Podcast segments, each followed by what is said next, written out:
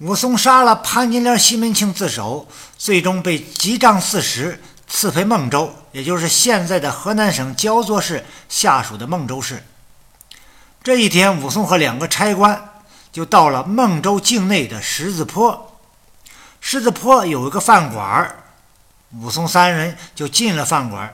老板娘赶紧过来招呼客人：“客官里面请，我们饭馆有好酒好肉、大馒头。”两个差官和武松进来坐好，武松就说：“好酒都拿上来，肉切三五斤，吃完喝好，一起和你算钱。”老板娘说：“没问题。”又问道：“喝酒之后上大馒头不？”武松说：“来二三十个。”那老板娘笑呵呵的到后厨。拖出一大桶酒来，又端出两盘肉，武松三人就喝酒吃肉。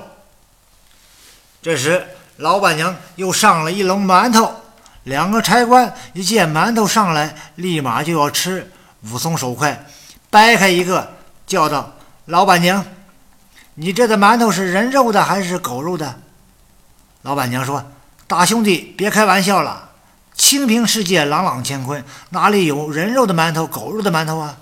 实话告诉你，我家的馒头是正宗牛肉的。武松说：“不对吧？我在江湖上混很多年了，江湖上的传说大家都知道。大树狮子坡，客人不敢过，胖子切做馒头馅儿，瘦子去填河。”老板娘说：“大兄弟，你还一套一套的，你这是自己编的吧？”这可不是随便说着玩的，影响我们声誉呢。武松说：“老板娘，我没瞎说，我这里有证据。这馒头馅内有几根毛像人的，因此我就怀疑。”老板娘笑着暗想：“这贼配军，这纯粹是作死。飞蛾飞蛾扑火，惹火烧身，是你要和我我过不去。”于是。和武松笑着说：“大兄弟，你说笑了。你们继续喝酒，如果要休息，就在这里休息。”武松明白，老板娘这是要冒坏水儿，所以决定将计就计。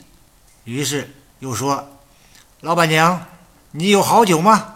给我上点儿。”那老板娘说：“好酒当然是有，只不过呢，颜色不好看。”有些浑浊，武松说：“无所谓，只要是好酒，立马上。”老板娘暗笑，又上了一坛浑色的酒。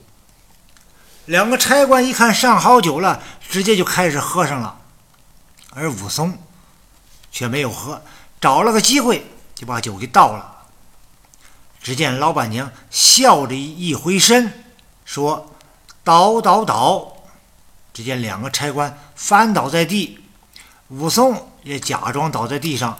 老板娘一见三个人都倒了，招呼伙计把人弄后厨去，自己便收拾武松的包裹，笑着说：“今天这三货自投罗网，这几天的馒头馅儿又有了。”转眼看两个伙计抬不动武松，于是骂退伙计，自己就要。背武松，于是武松与老板娘就交上手了。两个人斗来斗去，正斗着呢，门外来了一个人，见两个人正斗，赶紧让两个人停下，彼此一报姓名，知道了武松大名，那头便拜。武松这才了解了具体情况。门外来的人是这里的这里的老板菜园子张青。这个老板娘人称是孙二娘，是张青的媳妇儿。张青、孙二娘夫妻两个开了这十字坡饭馆，卖酒为生。遇见过往的客商，凡是看着不是好人、不顺眼了，就用蒙汗药麻烦了。将大块好肉切了当牛肉卖，零碎小肉就做馅儿、包包子、包馒头。张青自己也每天挑一部分去村里卖，如此度日。这夫妻俩喜欢结交江湖上好汉。所谓好汉爱好汉，武松与张青就结为兄弟。武松赶紧让孙二娘放了两位差官，于是别了张青、孙二娘夫妇，武松就直奔孟州。张青、孙二娘在狮子坡卖人肉馒头，触犯了我国刑法一百四十三条规定的销售不符合安全标准的食品罪。刑法规定。